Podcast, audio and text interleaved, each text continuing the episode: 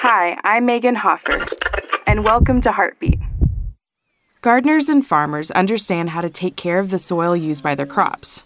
When soil has become degraded over time, it's unable to grow and supply food and habitat to living organisms.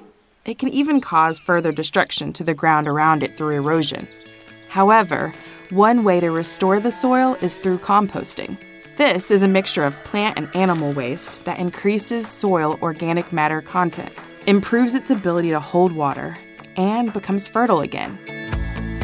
If you've ever felt like you made a mistake so big that God could never forgive you, think about this soil.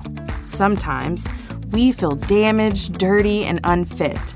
But in my experience, I think it's when God does his best work he can restore you and breathe new life into what you thought was broken.